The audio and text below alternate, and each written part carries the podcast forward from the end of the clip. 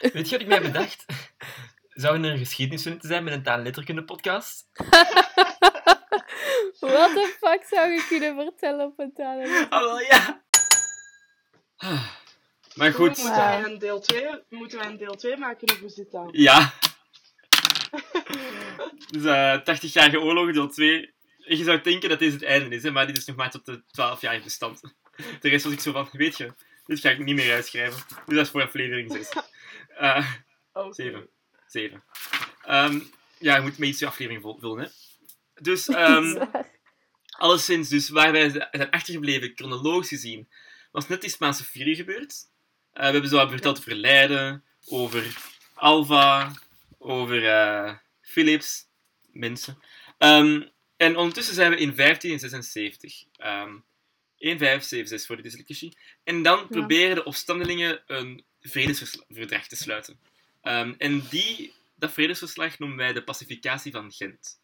Ehm, Mhm. En dat is door de staten die eraan meedoen zijn Brabant, Vlaanderen, Artese-Henegouwen, Holland-Zeeland. Dus eigenlijk echt de stedelijke gebieden dus. Het vredesvoorstel komt van al die mensen hun statenvergadering en dat wordt het nieuwe politieke centrum eigenlijk.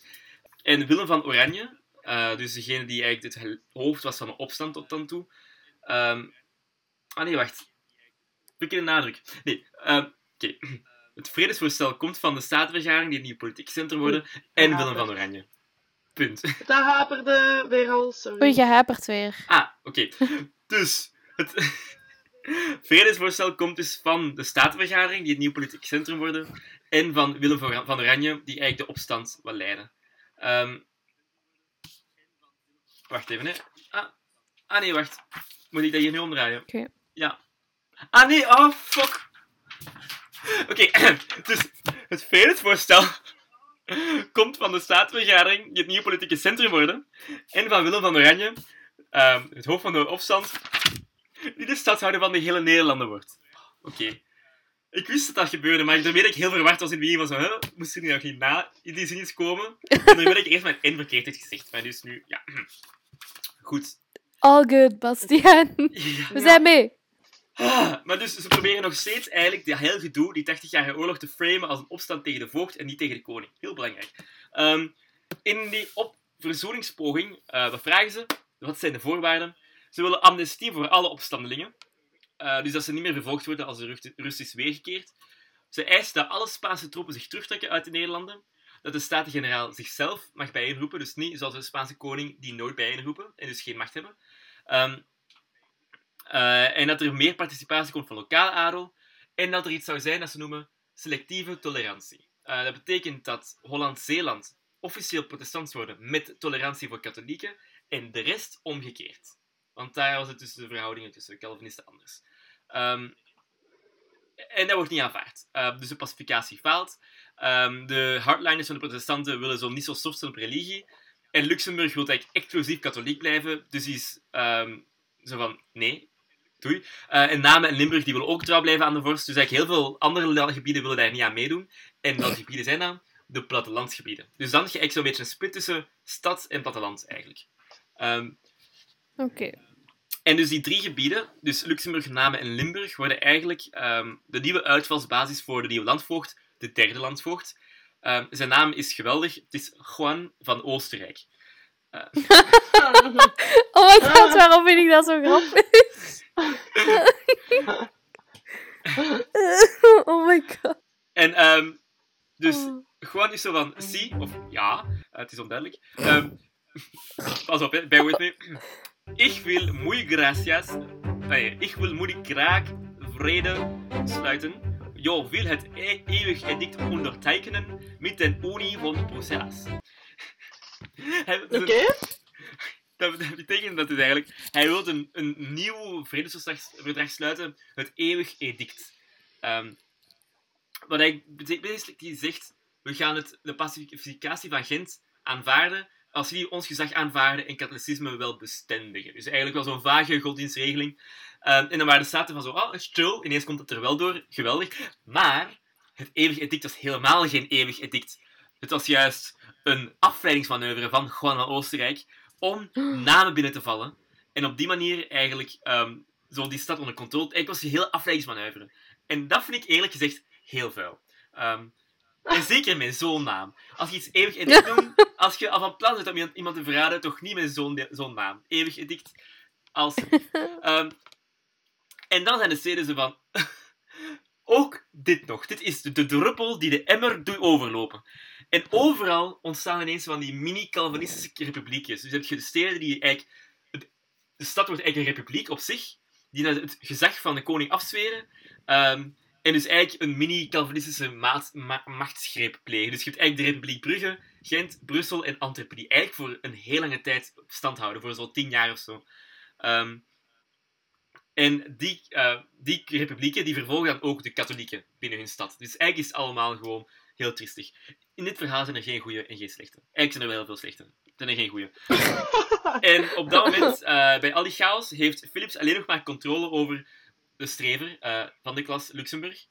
En dat wordt dus ook zijn, zijn uitvalsbasis opnieuw. En dan is er een nieuwe poging tot onderhandelen. Poging 2. En dat zijn... Nee, poging 3 al. Jezus. Eh, en dat is een vorm van twee blokken. De Unie van Utrecht en de Unie van Atrecht. Is dat iets dat je... Ah, ja. Ja. In Ja, 1579. Dat zegt me iets. Ehm, en wat ik mij altijd afvroeg, is dat ervoor gedaan, Utrecht en Atrecht? Als in zo van, iemand sluit de Unie van Atrecht af, en dan zijn die protestanten zo van, wij hebben een stad die ongeveer hetzelfde klinkt, we gaan daar onze Unie afsluiten. Utrecht. ik heb dat legit Oh gevraagd aan historici, en niemand kan mij het antwoord zeggen.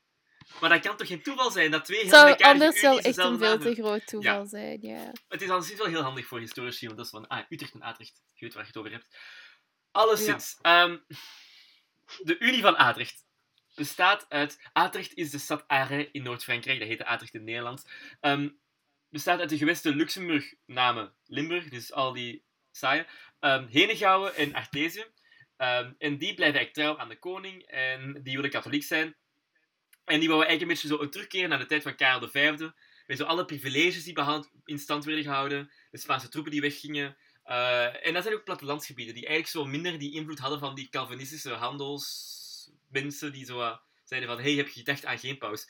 Ehm, en dan de andere gebieden waren zo van, ja, wij gaan niet toetreden tot jullie unie, ehm, want wij vinden dat katholicisme een beetje te ver te gaan, want wij niet. Eh, en die vormen dan hun eigen, ook een, een kopie, beetje, de Unie van Utrecht. En dat zijn dan Utrecht, Groningen, Friesland, Gelre, Holland-Zeeland.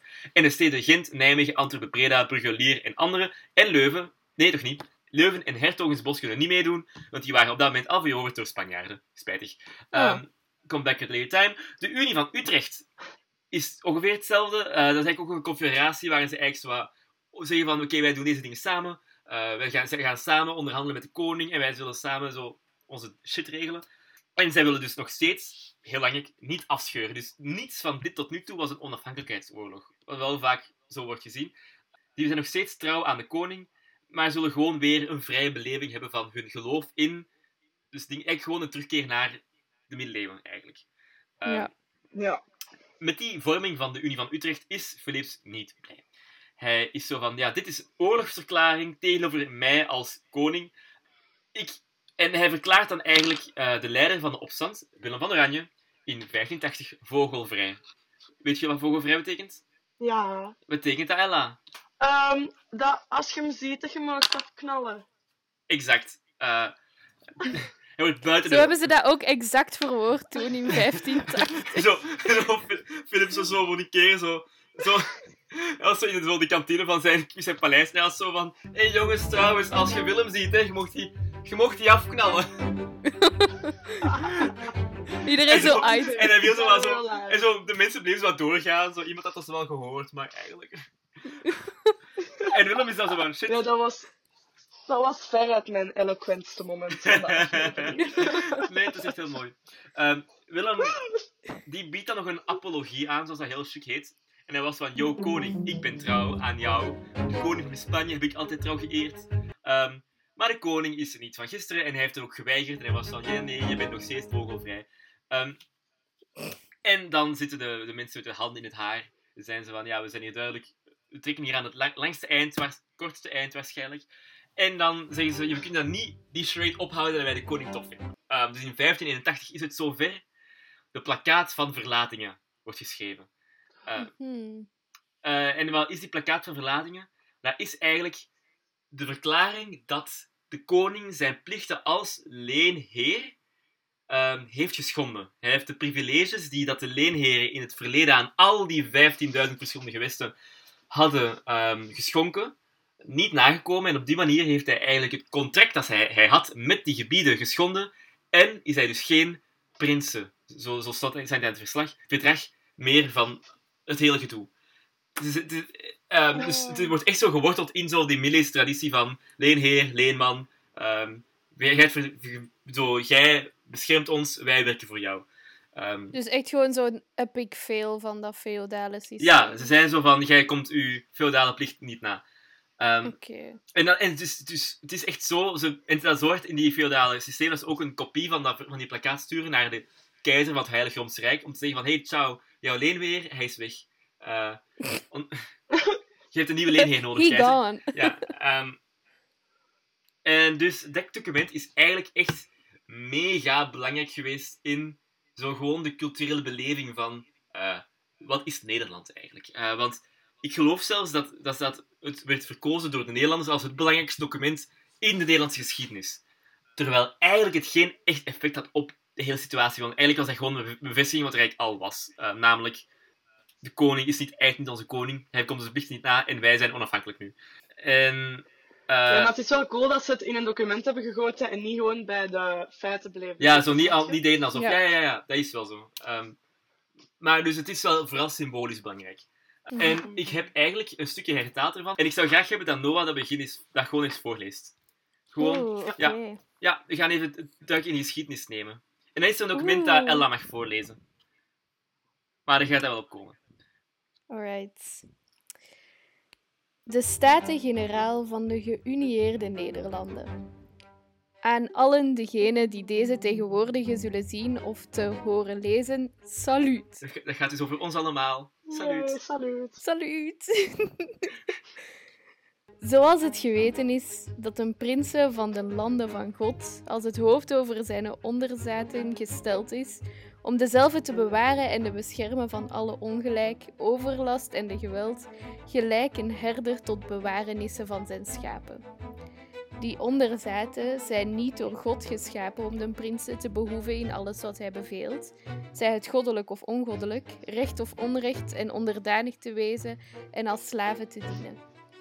De prinsen moeten onderzaten, zonder de welke hij geen prins zijn is, met recht en de reden regeren.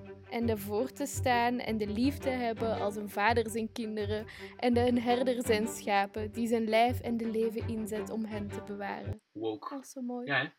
Ja. Oké, de volgende alinea ook nog even. Ja.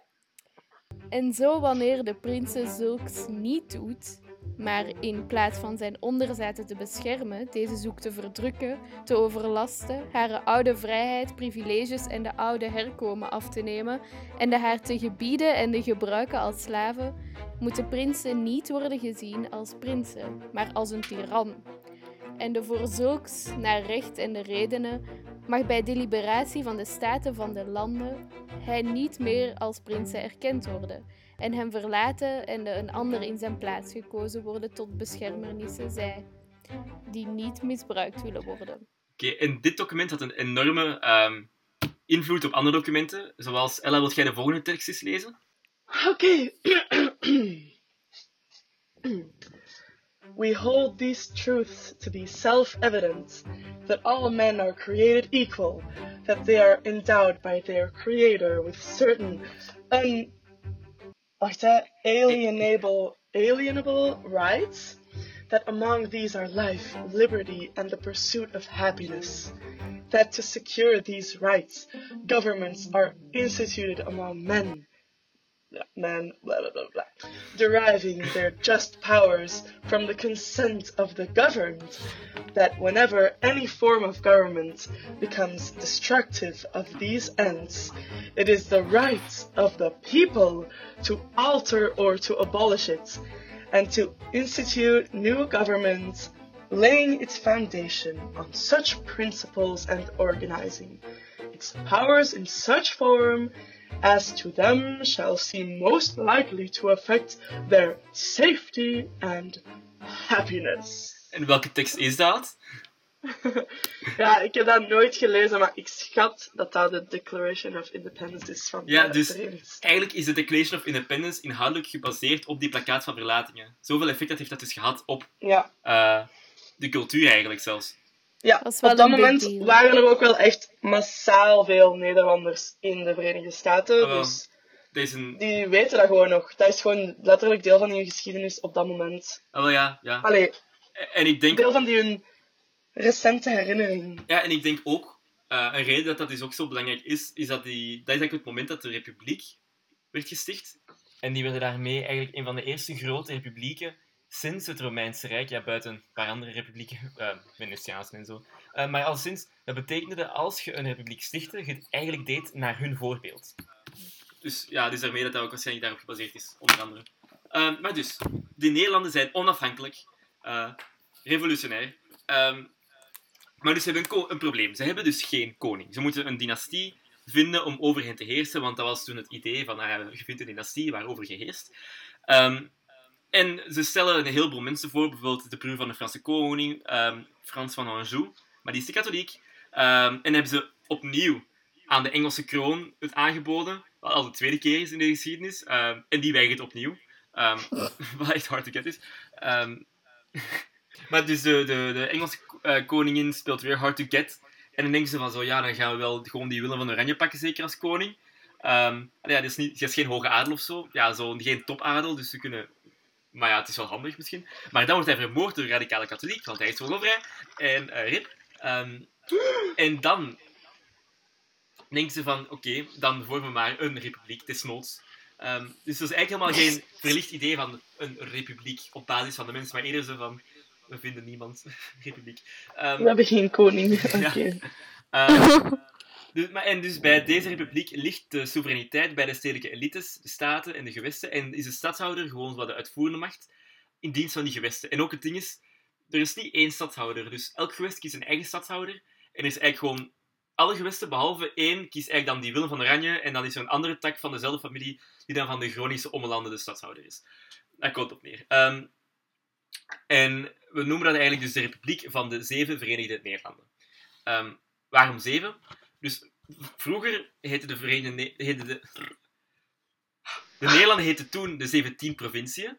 Omdat dus je zou denken dat bestaat uit 17 delen. Dat was niet waar. Ehm, de 17 was gewoon een mooi getal. En er waren ineens een heleboel dingen weg en er werd dat 7. En ik denk dat er wel effectief 7 provinciën waren uiteindelijk. Maar 7 is ook een mooi getal. Ehm, maar dus, eh, Willem is dood. Was dat ook niet een beetje goddelijk? Zo? Ja, ja, dat is ook een mooi getal. je? 7. Een eh, goddelijk getal. Ehm, Ja. En is er nog van 7? 7 zonden, 7 mijlslaarzen, Zeven dagen. 7 Zeven dagen van de schepping. Zeven geiten. Ah, ja. Ehm, maar dus, Zeven Zeven ge- geiten. geiten van het is het sprookje. Ja, Zeven maar ik geitjes dacht en dat het zo over bijbelverhalen hadden. Zo. Oh, de parabel van de zeven geiten. wacht wat?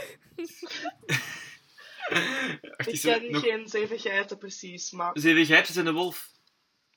Oké, dus Die heel kort. verstoppen zich zo in, haar, in hun huis. Wat? Dus, moeder geit, die moest boodschappen doen. En dan waren de- was die van, doe de deur niet open voor vreemdelingen, hè. En ehm, dan waren die anderen van, oh, die geiten van, oké, dat doen we dan niet. Ai. Dan waren de zes geiten bezig met zo, zo gewoon zo living it up in het, in het huis. En het kleine geitje was zo van, "Mm, geen goed idee. En dan was er ineens een ding-dong. En dan waren die van, oké, we doen open. Dan was het geitje van, nee, niet doen, die verstopt bij de klok. Dat is een wolf, die eet alle geiten op. En ehm moraal van het verhaal, doe de deur niet open voor, voor vreemdelingen. Oké. Ja, alleszins. eh zeven provincies. Ehm, en de stadhouder wordt dan eh, de nieuwe van Holland-Zeeland, de belangrijkste. Is Maurits, de zoon van Willem van Oranje. En het gezicht van de republiek. Ehm, maar het gaat niet goed. Want meteen nadat de republiek gevormd is, valt Antwerpen. Spijtig. Ik ben al een paar keer in. Antwerpen gevallen. Maar Ant ja, nooit gevallen. Stad, ja. Ja. Ehm, Laten we hopen van niet. Sorry. Wauw. Ehm, maar dus, eh, de zuidelijke gewesten worden eigenlijk helemaal veroverd. Ehm, alle protestanten daar vluchten naar het noorden en de grens begint er zo wat meer en meer uit te zien zoals hij er nu eigenlijk echt uitziet. Ehm, vandaag de dag nog. Het wordt dus, zoals historici zeggen, een duurzame grens. En waarom? Wacht, wat betekent dat een duurzame grens? Dat dat met, eh, met arche... Ah, wacht, echt? Aardrijkskundige grenzen duurzaam is, of wat bedoel je? Nee, nee. eh, duurzaam betekent dat het eigenlijk een grens is die heel lang zo blijft. Ah, Oh, Oké. Dus de grens tussen Holland en eh, Nederland en België is eigenlijk heel gelijkaardig aan zo de, waar dat deze situatie is gestopt. Eh, dus Ja. hoe dat, en dat, dat is al van 500 jaar geleden, dus dat is een grens die niet heel veel veranderd is. Dus dat is duurzaam. Mhm. Ja. Ehm, waar was ik? Dus er is een nieuwe grens. Eh, en het noorden die is toch zo van, oké, we proberen het zuiden nog te veroveren. Op een bepaald moment heb je dan Nieuwpoort veroverd. V- maar dan ehm, blijkt ineens dat heel Nieuwpoort is zo van, al die protestanten zijn weg. Dat zijn alle- alleen nog maar pro-Spanjaarden. Die zijn zo van, oké dan, I we zijn ineens weer bevrijd. Leuk. Eh, en dus die waren zo van, ja, willen ze eigenlijk nog wel veroverd worden? Dus eigenlijk zit Holland zo'n beetje met hun handen in het haar. Spanje is ook zo van, ja, eigenlijk willen we nog wel dat noordelijke deel hebben. Ehm, maar we hebben eigenlijk geen idee wat we gaan doen. Dus ze besluiten een bestand af te sluiten. Het 12-jarig bestand tussen 1609 en 1621. Eh, en tot, tot daar eigenlijk gaat het nu, deze aflevering. Eh, Oké. ja, heel spannend. Eh, Wat ik mij dan afvroeg, ehm, Ja. dat heel gedeelte over dan zo dat de grens vloe was en dat mensen naar het noorden trokken, was dat dan de brain drain waar we het al over hebben? Ja. Of nog niet? Ja, dus... Ja. ehm, Maar dus de effecten daarvan ga ik zo nog later wel spreken. Maar eh, Ja. het wordt zo gezegd... De, de mythe is dat er dan na de, eh, de, de burgeroorlog was er eigenlijk een gouden eeuw in Holland. En de mythe is dat dat komt omdat al die mega slimme Vlamingen naar, naar daar zijn getrokken. eh, Ja. En dan eigenlijk hebben gezorgd voor die gouden eeuw. Ehm, wat dus eigenlijk impliceert dat wij Belgen de domme mensen zijn eigenlijk. Eh, het, is, het, is, Hm. het is niet zo zwart-wit eigenlijk. Het is maar een van de redenen waarom het Nee. daar over ging. Maar het, is, allee, het was wel zeker een ding dat veel intellectuelen van hier naar noorden ja. zijn getrokken. Wel. Eh, Justus Lipsius bijvoorbeeld, dat is een hoog leger in Leuven. En die is dan eigenlijk in eh, Leiden, denk ik. Was hij dan, ja, beroemd. Ja, ja, beroemd. Mhm. Was hij dan, ja, waar echt zijn, zijn work was. Ik geloof Erasmus ook? Jansenius ook? Nee, Erasmus komt uit Rotterdam. Hij heeft in Leuven gestudeerd, maar hij was katholiek. Ja, duidelijk. Oké. Goed. Wat denken jullie ervan? Hebben jullie meningen over de 80-jarige oorlog? Ehm, Er is veel gebeurd. Mening. Ja, hè? ja, er is veel gebeurd. Ehm, ik heb zo de indruk dat er, allee, ook al was het misschien geen per se aangename tijd, was het eerder zo een, een politieke strijd en niet per se echt zo een oorlog, als ik het goed begrijp. Allee, dan echt zo slachtoffers op het slagveld. Ja, zo eerder om principes. Ja, Zo. maar er waren wel echt wel, eh, wel slachtoffers, maar minder dan Waren er veldslagen? Ja, ja, er waren er wel veel slagen hoor, maar daar heb ik gewoon niet veel over gepraat. Maar dus, bijvoorbeeld als je nog weet, Oké. dat heel gedoe met Leiden, dat die, die stad Ja. werd bezet, en die werd even niet meer bezet Ja, omdat ja, er een ja. blankere veldslag was. Maar het is niet zo... Ah, wel, ja, maar dat is dat zo'n... Als dat dan zo één voorbeeld is in zo'n... Allee, oké, ik snap wel dat zo in een 80-jarige oorlog dat er wel veldslagen gevochten zullen worden, maar nu lijkt het eerder zo een koude oorlog. Zo... Het is zo vooral wel diplomatie, diplomatiek en zo. En, en zo van, wilt ja, onderhandelen. En, en dat was wel een belangrijk ding erin. Maar het is wel zo, het beeld dat gezien geschept wordt, wat, de geschiedenis werd daarna geschreven, de geschiedenisboeken, door protestanten. Dus die wouden zo zeggen van, wat een bloedige oorlog was dat, 80 jaar lang, veldslagen Ja. en, en, en, en dood en verderf. En de inquisitie was zo streng en zo hard. Maar ik geloof, ik heb onlangs een radioprogramma gehoord, waar ze zeiden dat er een historica zei, dat er eigenlijk maar, maar Enkele duizenden waren gestorven in de oorlog. Ehm, wat dus mhm. veel minder is dan dat je zou denken bij zo'n lange oorlog. Ja. Ja. Want ik vind ook dat bijvoorbeeld het feit dan... En dat, is, dat, hoor, allee, dat heb je wel vaker natuurlijk, maar de mensen op het platteland waren helemaal niet zo mee en waren niet zo pro de veranderingen en zo, wat natuurlijk typisch is, maar dat, dat wijst er ook op dat dat niet leefde in per se heel het grondgebied. Ja, mhm.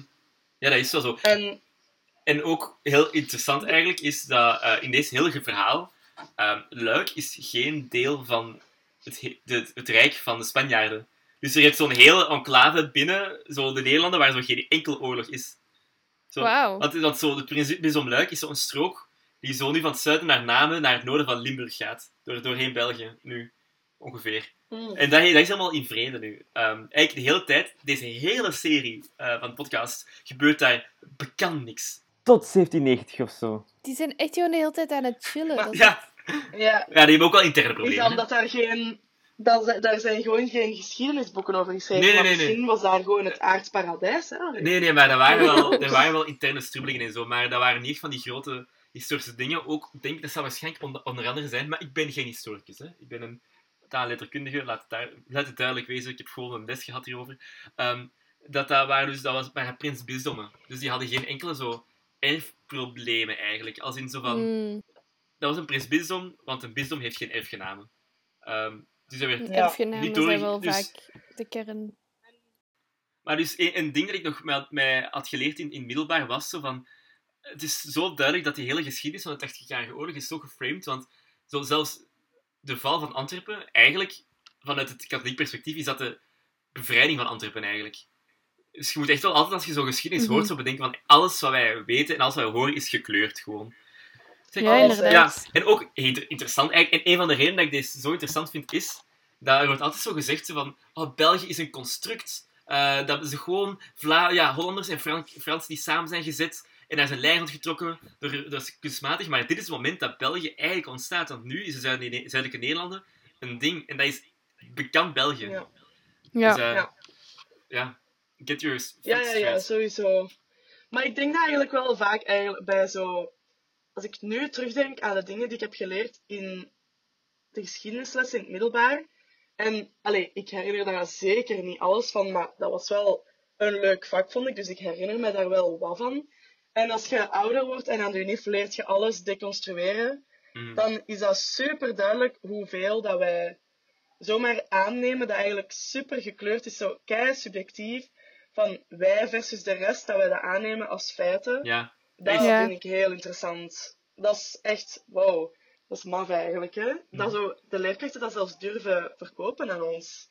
ja, gewoon om... En wij zijn dan gewoon zo unaware van meerdere zo invalshoeken, dat we dat gewoon aannemen. En dan zit je achteraf zo van, what the fuck eigenlijk. ja, Ja, inderdaad. Het is letterlijk zo, in het middelbaar worden wij eigenlijk bijna, niet bijna, worden wij echt aangeleerd om zo, nog altijd aan zo nazi-bouwen te doen. mhm. Dat is echt kei raar eigenlijk. En dan Ja. pas later beseft je dat en kun je dat afbouwen, maar... Ja. tot op dit moment was eigenlijk geen enkele identiteitsbeleving van wij zijn Nederlanders of wij zijn uit de lage landen. De, de identiteitsbeleving van de Ja. mensen was toen echt: ik ben op de eerste plaats van mijn stad, ik ben op de tweede plaats van deel van het Habsburgse Rijk of van ja, mijn, ja, mijn gewest, dan van het Habsburgse Rijk en dan van het christendom was eigenlijk hun belangrijkste identiteit op dat moment. Terwijl dat wij nu, nu denken van, ah ja, dat is hier de geboorte van Nederland. We zijn, hier is een Nederlander geboren. Maar dat is helemaal niet waar. Ja, Dit was alweer dan de zesde aflevering van Bastiaan Vertelt en Noah Luistert, een amperzand podcast. Ik was alweer Bastiaan de Grote, de verteller. Noah Rousseau was de luisteraar en Eladou was gastluisteraar. We hopen jullie volgende keer weer veel meer mooie dingen te mogen vertellen en we hopen dat jullie dan weer met heel veel enthousiasme luisteren. We gaan het hebben over het 12-jarig bestand, wat er allemaal gebeurde. Ehm, is het bestand wel bestand tegen bestandtwisten? Antwoord is zal je misschien verrassen. Waarschijnlijk niet. Goed, tot de volgende keer.